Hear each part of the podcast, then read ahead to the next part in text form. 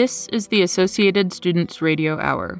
I'm Avital Pelak, and over the next few episodes, I'm very excited to be bringing you interviews with three faculty members who are working together across disciplines and departments and in partnership with the Bozeman community in innovative ways to understand the prevalence and impact of SARS CoV 2, the virus that causes the disease COVID 19 in Montana. As the crisis began to unfold, doctors Selena Ahmed, Blake Wiedenheft, Michelle Flenniken, and numerous others at our university sprang into action, each bringing their unique knowledge, background, and skills to the table and adapting to what was needed. Talking to them made me feel great pride in being part of an academic institution, and I think it really highlights the benefits that having a university brings to the city of Bozeman. In this episode, I will be talking with Dr. Selena Ahmed, Dr. Ahmed is an associate professor of sustainable food systems in the Department of Health and Human Development here at MSU. She is also the co leader of the Food and Health Lab and the Translational Biomarkers Core. She has an impressively interdisciplinary academic background. She has a bachelor's degree in economics with a minor in biology from Barnard College a master's degree in ethnobiology from the Cultural Anthropology Department at the University of Kent in England, in collaboration with the Kew Botanical Gardens. As a part of her master's degree, she studied the commercialization of Argania spinosa in the Argonne Biosphere Reserve in Morocco. She has a PhD in biology from the City University of New York in collaboration with the New York Botanical Garden and she completed a postdoctoral fellowship through an NIH program at the Graduate School of Biomedical Sciences at Tufts University. Her diverse academic background has endowed her with the ability to view specific situations with an interdisciplinary lens and allows her to work with a wide array of collaborators to bring together understandings from a variety of fields. I began our conversation by asking her to describe the nature of the work she is doing now in response to the coronavirus pandemic. Here is Selena. I have never studied really infectious disease um, before as a main part of my research. And um, however, when this pandemic started, or really before it started, um, I began following it very closely. And a lot of this was um, had started because I've been working in 2006. And so when the news from my, my Chinese collaborators, um, you know, came to my attention December and January, I very much started following the outbreak seeing the different you know isolation and suppression measures that they were having and also became very aware of um, the impacts that this was having on food systems and you know started about um, why in some countries um, cases were more contained than in other countries. And so back at the end of february and early march i uh, very much uh, realized that we you know we needed to come together in our university uh, with other collaborators uh, really to respond to this um, as best we could. And one thing that uh, became very clear to me early on was sort of the need for more testing. And so I had friends and collaborators um, and family members, you know, who potentially thought they might have COVID 19, they might have been infected by um, the SARS CoV 2 virus. However, because of limited testing, um, they didn't really know. And so, you know, reading more and more news stories, it was became very clear that, you know, testing testing was this big limitation and so, you know, during this process, I've come to learn so much more. But back then, um, I, you know, quickly looked up to see, well, what's needed for testing of coronavirus, and we saw that we needed uh, a PCR machine, and it's like, oh, we have many of those here on campus. And, you know, can we do something? And so, um, the first thing was um, forming this um, COVID 19 testing task force here on campus, uh, which has many, many professors um, across campus um, in this um, t- uh, task force. And then the second thing that I've been really focused on is thinking about how this pandemic is impacting food security um, at the household level and then more like general statewide food security. and um, that's here in Montana. I've been carrying out interviews along with my collaborators, um, as well as more like oral history, story mapping interviews, and then also uh, with my collaborators in China uh, trying to understand uh, the effects of the pandemic on food security. And because China is several months ahead of the outbreak than we are here in the United States, it provides our, a really nice case study to uh, begin to understand what may be happening here is learning from you know a country and farmers and consumers um, who are a little bit further along in the outbreak than we are over here. And so that part of my research um, really has um, you know focused on interviews talking to farmers uh, speaking with food banks and other organizations uh, food hubs um, as well as the general consumer that's that's kind of that's incredible that you were able to catch on so early from your research in China and start uh, planning well ahead of time um, for what you were going to do.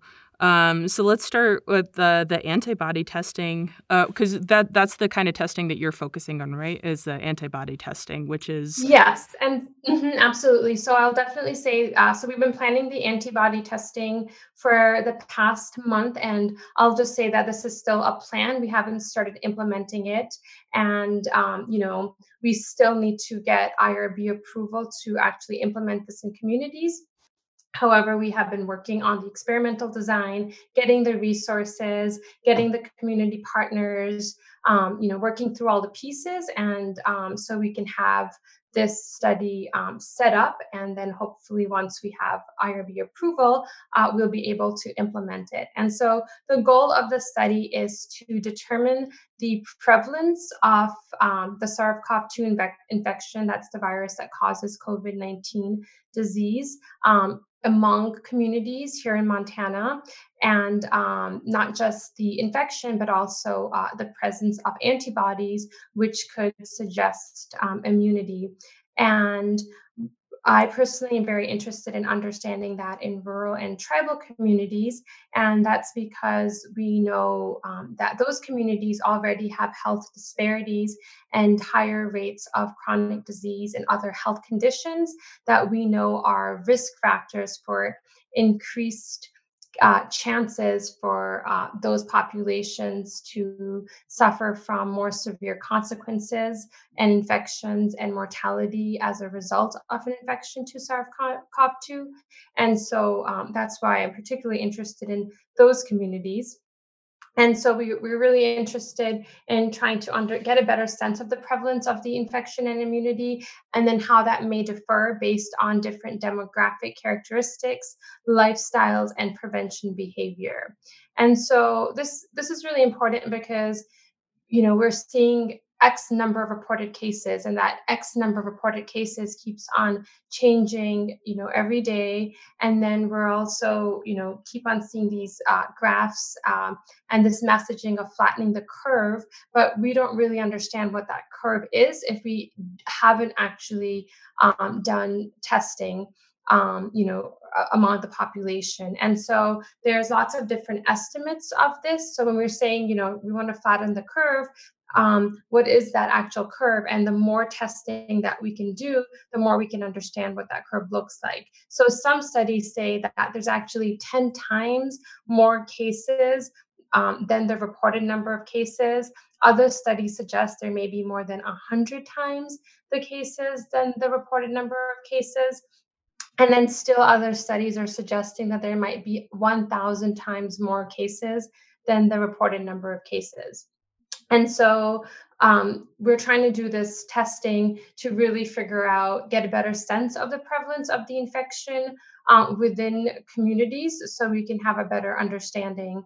And so uh, antibody testing that we are planning, which really is um, a more rapid way of um, of understanding uh, potential infection and immunity um, is a good move forward because it uh, reduces our resources. And so for official diagnostic testing, um, it requires, uh, you know, diagnostic testing in a CLIA certified lab, uh, which the FDA is approved. Um, using um, specific protocols and uh, testing equipment as well as materials. And a lot of those resources are very much uh, limited um, right now. And so, for example, the swabs that are used for diagnostic testing to collect a nasopharyngeal sample are in high demand and very limited. And so that reduces the amount of tests that can act, diagnostic tests that can actually be completed. Um, in other situations, there's actually not enough capacity to carry out um, enough of the PCR diagnostic test because there might be a limitation of the reagents. And so, a way that we can still understand prevalence uh, with these testing limitations is by doing this antibody or serology testing. And so, what we're planning is to um, do this rapid antibody testing, which you know provides basically screening um, and results within 15 minutes. And this is not intended to be a diagnostic test, but it's really intended to be a screening of people who do not have severe um, COVID 19 symptoms that don't actually qualify for a diagnostic test. And so, what we're planning to do is uh, focus the screening on frontline workers as well as people that have mild COVID 19 symptoms. And um, the frontline workers are grocery store workers, food bank workers, um, maybe gas uh, attendants, uh, police officers, public health workers, people that really have a lot of interaction um, and high risk occupation at this time who aren't able to undergo the social isolation measures that we're undergoing. And so, um, those are the people that we would like to do the screening to understand the prevalence of infection within that population. And so, these people are either asymptomatic, that they don't show any symptoms of having COVID 19, or that this population might have uh, mild symptoms, but they're not actually eligible for diagnostic testing. And by testing this population, we could potentially identify people that actually are positive um, for SARS-CoV-2 virus um, that um, might be super transmitters. For example, you know they might be working at a grocery store and interacting with lots of people. And so, if we're able to provide the screening for those um, people, then we can um, really implement better suppression measures um, because then they can be suggested to quarantine. And then we can do some, or public health authorities can do public contact tracing, um, you know, of their contacts to also uh, test them. And so that's um, one of the goals really is to, you know, provide some sort of public health support um, as well as um, really some scientific understanding, both for the short term um, to help public health authorities make decisions, as well as for the long term. And so, you know there's a there's so much uncertainty about this uh, pandemic right now and collecting information and data to understand you know how the prevalence may change over time is uh, really really important. And so one of the other things we're planning with the study is not to only look at the um, the prevalence of these antibodies at one time point, but to really see um, this at multiple time points to see how this may change. And then, you know, public health authorities can use that information to design different community health interventions as well as to monitor the effectiveness of their um, interventions. It can also provide some information to see how immunity develops over time, um, as well as really providing data for epidemiologists um, who are modeling the outbreak. And then in the long term, or for maybe a future a, a future pandemic or for a future uh, SARS-CoV-2 outbreak, um, this can provide some information, um, um, you know, to see how uh, the outbreak might progress and how that may vary based on different demographics and so lots of decisions you know are being made right now with limited data and so really trying to provide data so we can make more evidence-based decisions. But again um, you know there's a lot of uh, unknowns even with the data that we're collecting or we plan to collect Yeah. So with the antibody testing, you said it's not a diagnostic test. Like, it does it? It takes time, right, for people if they have had an infection. It mm-hmm. takes a mm-hmm. certain amount of time for them to v- develop an antibody. So, um, so does it tell whether a person had an infection, or can it actually tell whether someone has like how would they test how would the results come out if they are currently having an infection? Mm-hmm. excellent. Yeah that's a great question. And so for the antibody test um, they're looking at two different antibodies immunoglobulins uh, which are proteins of the body's making in response to an infection. Um, this is igm immunoglobulin m and igg immunoglobulin g. And um, igm basically comes out about uh, you know early on an infection. Um, so this maybe maybe happens about maybe four to five days uh, you know after an infection. And um, and then later on in an infection um, there's also the emergence of igg um, and um, and then late at a later stage in infection there might just be igg and so when um, when you're taking these um, antibody tests, um, and there's two types. The one that we are first employing uh, or planning on employing is this sort of rapid point of care test, uh, which you know just as a finger prick, and so it will either tell us um, if the uh, participant has is positive for IgM, which could indicate that they're early on in the infection and may still have an infection.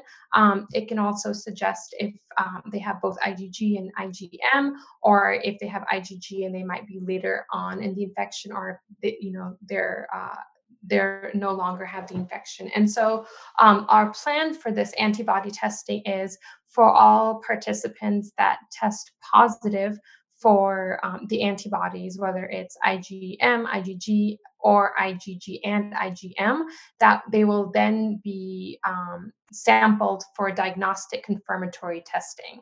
And so we basically are using the antibodies as a screening to identify people who would then undergo diagnostic confirmatory testing and so yeah so for me like i have been working um, with communities um, on public health and um, you know through the translational biomarkers um, core that i lead here on campus our goal is to work with communities um, to measure biomarkers in response to some sort of environmental exposure. And so this very much fits in with the goal of um, our translational biomarkers core. However, yeah, I'm not an immuno immunologist or um, an epidemiologist and so um, really very much you know collaborating with many many many people on the study um, is is critical Next, I talked to Selena about the work she is doing looking at the impact of the pandemic on food systems in China, as well as here in Montana. She had recently been part of an international panel where she discussed this work. The virtual panel had a capacity of 500 people, which, to her surprise, was maxed out before the meeting even began. Here's what she had to say about that. It makes it very clear that it's an issue that's impacting communities all over around the world, um, you know, and everybody is interested, um, you know, in supporting this. And uh, you know, a lot of the food issues that we discuss a lot of times on these panels are you know outside of the impact of um, some of the people that are on the panel. So a lot of times i'm you know speak, speaking about food security issues that that are not actually directly impacting me. Um, but i think this is the first time i've been on a panel where every single person is you know is impacted by this. Um, and so for in terms of uh, the food, you know, for in terms of food systems, and so what I've been doing in China is just trying to understand how is this impacting uh, communities? And what i'm who i was really focused on understanding um, was how is it impacting smallholder farming communities? Because those are the communities that i have um, worked the longest in. And so back in january and in february i began to get photographs from my collaborators in china as well as my community partners.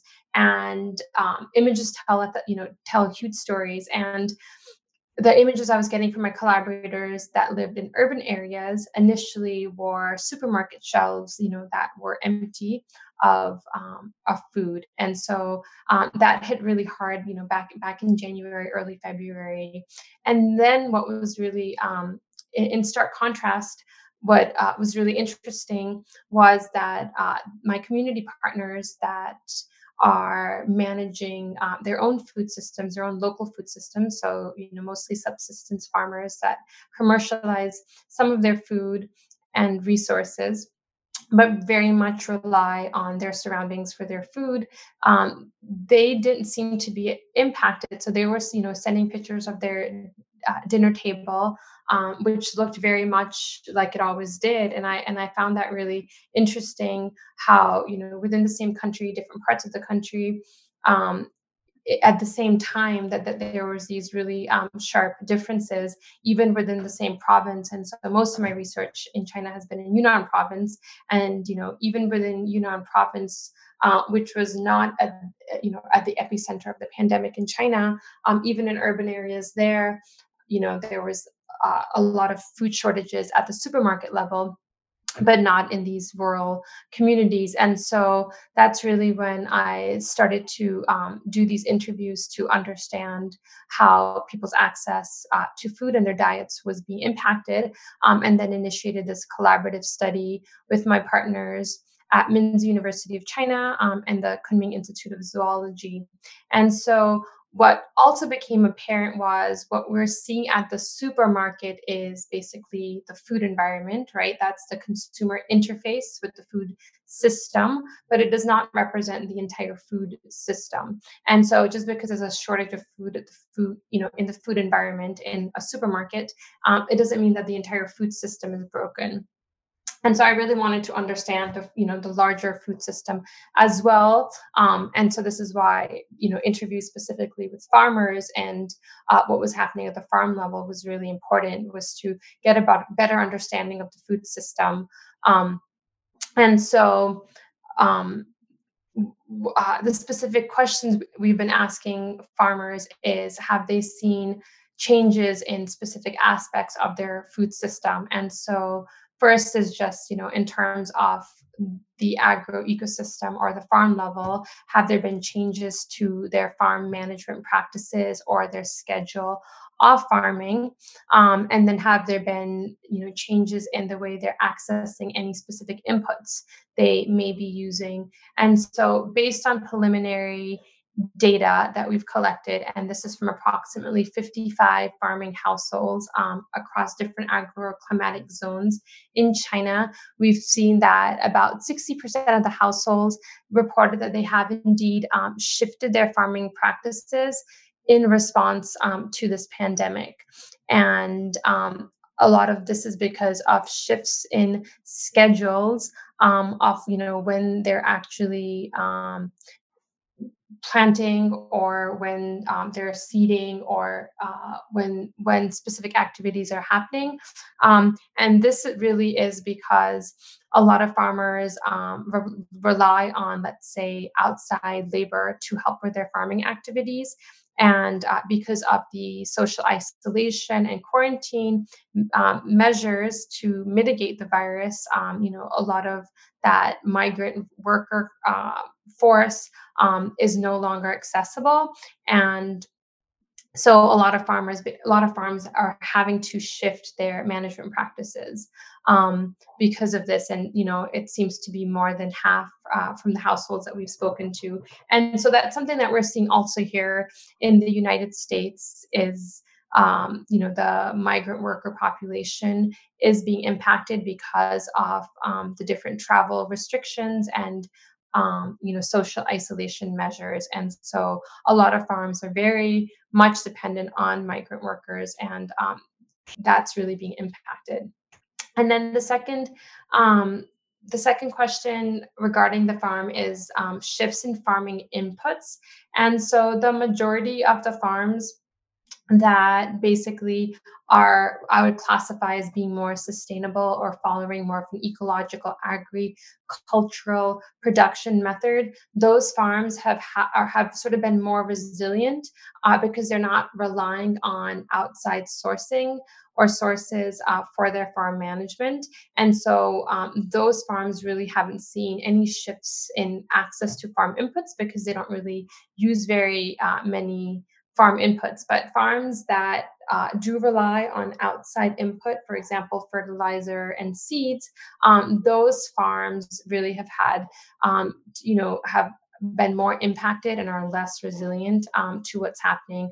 And so, you know, that really th- those findings or preliminary findings i should say really emphasize the importance of um, local food systems in really being as resilient um, in using as many inputs um, from within the ecosystem and managing the the farm in an agroecological manner relying as much on the farm as possible. And then shifting sort of from what's happening on the farm um, to thinking about the diets and food availability of these households um, the majority of households are seeing you know shifts in what's available as well as what's affordable. And so prices very much have gone up. Um, and also the diversity of what's available um, has very much shifted and um, so that's something that's something um, that these households are seeing. But what's really interesting um, is when you know when we're asking about have their diets changed. And so even though about 75% of the households have said that food has food prices have gone up only 20% of the households have actually seen a change um, in their diet and so um, i think that's really interesting and this is sort of like short term effects and um, you know this may change um, if this pandemic and this outbreak are, you know uh, play out for a lot longer but right now in the short term uh, household diets aren't really shifting as much um, in these communities which i which i think that's really interesting. And so right now we you know aren't really seeing a breakdown in the entire food system even though there are changes. However, because we are seeing changes in farm practices, um, including shifts in like their ability to access inputs to the farm in the long term, um, if this continues, you know that could very much impact diets and eventually nutrition and then eventually health um, and then you know uh, food systems can really suffer um, but in the short term that's uh, you know diets aren't being impacted at the moment for the majority of these households. Um, at the same time, about 95% of the households said that they're, they've seen a decrease in um, their income based on what's happening. And most of that is because even though they're able to produce food, they're not able to sell it uh, because of just that lack of access um, to markets has very much shifted. And so that's something, you know, that's um, we're also seeing here in the United States is um, sort of that huge shift in, you know, in income that um, a lot of uh, farmers are seeing and I'm not sure you've been following a lot of the news stories that have been coming out, but really, you know, farms are continuing to produce, you know, milk and they're con- continuing to produce vegetables, but they're unable to deliver that food um, to market um, because there's been such a shift in sort of the overall food environment. And so here in the United States, as you know, you know, restaurants and uh, institutions such as schools have shut down and those institutions really are like the big buyers and vendors for a lot of these products. And with those institutions shut down, a lot of our farms are having um, great difficulty finding um, markets and vendors um, and buyers for their product. And so, you know, there's milk milk producers all around the country right now that traditionally sell their product to you know milk processors and then milk processors then sell that product um, you know to restaurants or to schools. And uh, with those restaurants and schools being shut um, you know the basically the processors are unable to buy the same amount of milk. And so a lot of um, a lot of farms are suffering right now and having to are basically having to um, you know grow vegetables produce milk, um, but basically um, are having to throw it right now. And so this really is highlighting the need going forward in rethinking about so many things in the food system, but really in the future, helping build capacity of um, farmers to process their own products, as well as thinking about you know diversified markets. And so I think in terms of like sustainable food systems, what's happening right now is really difficult, but it's also really an opportunity for us to recognize some of the vulnerabilities in the food system and some of the opportunities moving forward so we can really reshape and rethink our food systems to be more sustainable in the future and more resilient. And so, while it's very difficult right now, um, especially for the people that are that are really uh, the most vulnerable right now, in the future, um, I am hopeful for having more resilient and sustainable food systems because of the lessons that we're learning right now. Great, and and yeah, like and like you said, it's not really. Um, a change in the general consumption, like the overall consumption. It's just that now people are eating at home instead of eating at schools and at restaurants and everything like that. So there's like this mismatch between the supply and the demand side. Um, so what is being done right now to kind to match that supply to where people need it? Because you know, uh, grocery stores are seeing a you know a lot more a lot more business and in food banks need food but at the same time this food is being having to be destroyed from the from the producers. Um, is there are there any changes that are being made now to to match those supply and demand? Yeah i think there's you know um, small innovations and increasing innovations that are emerging to um, you know try to solve this problem. And so you know for example if um, one thing that I know here in Montana, there's lots of initiatives, but one of the initiatives, for example, is, you know, uh, for example, flour or lentils that are, you know, historically go to restaurants or to schools and they have them in really large bags. Um, just even something as simple as like rebagging them um, to smaller household size um, that could then be donated to food banks is like one of the things that's happening um, to you know get that product to consumers. And so and that's the same thing that's happening with other products for example like giant wheels of cheese um, just thinking about process, packaging them into like smaller amounts so then they can go to households. And so that's something that's something that is just sort of like a repackaging innovation um, but it's something that is that is picking up and um, coming in um, you know to sort of meet that need for like redistribution um, so instead of like creating a whole new product just sort of like thinking about repackaging it um, and then you know there's new distribution chains new players basically food system players that traditionally had one role now coming in to sort of serve a different role um, you know uh, putting together different stakeholders in the food system.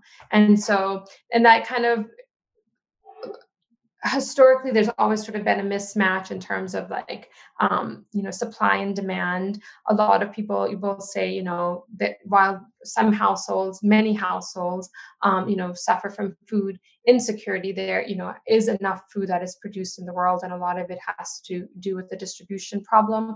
And i think this is really highlighting that distribution problem. Um, but on the more positive side, I think it's also highlighting these systems that going forward um, can play a role.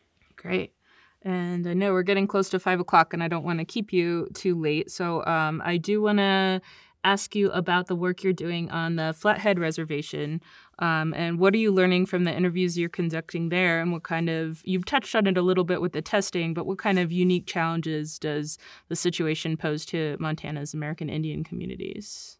Yes. So um, I've been collaboratively working on the Flathead Reservation since uh, 2014, and that project um, has really focused on looking at food security and food environments um, of the community. And during that research, we have um, collected data that suggests that um, the rates of food insecurity uh, on the reservation are notably and significantly higher than the general population in Montana as well as in the United States. And we are also noting that the rates of chronic disease are also higher um, in this population compared to um, the average population in Montana and um, the United States. And so because of those higher rates of food insecurity and um, you know chronic disease that population is more vulnerable, um, you know, to uh, an immune response or viral infection, and so um, I'm particularly particularly concerned, I guess, about such a vulnerable population at this time. Um, and both in terms of um, food security status, um, because their food security status already is so much uh, higher, food insecurity status is so much higher than um, the average population, but also um, their risk to having severe infection um, from uh, SARS-CoV-2 infection is higher as well. And so um, that's sort of, you know, focusing on that population, I feel like is really important at this time to think how we can, what are some actual interventions that we can have to support community health um, right now immediately.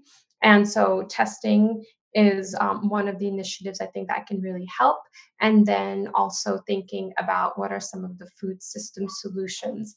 And so, in terms of identifying the food system solutions, uh, we're working with our partners at Salish and Kootenai College and um, some of the students at the college to interview food system stakeholders within the community to begin to identify their perspectives of what some of the solutions can be to help with the uh, pandemic right now. And so that's sort of the first step that we're taking is uh, to work with, you know, food system experts within the community right now to begin to identify those solutions. And then the next step will be to uh, kind of compile all of those suggested strategies and then to have a focus group with um, those food system stakeholders to begin to think what the next steps are of what we can do.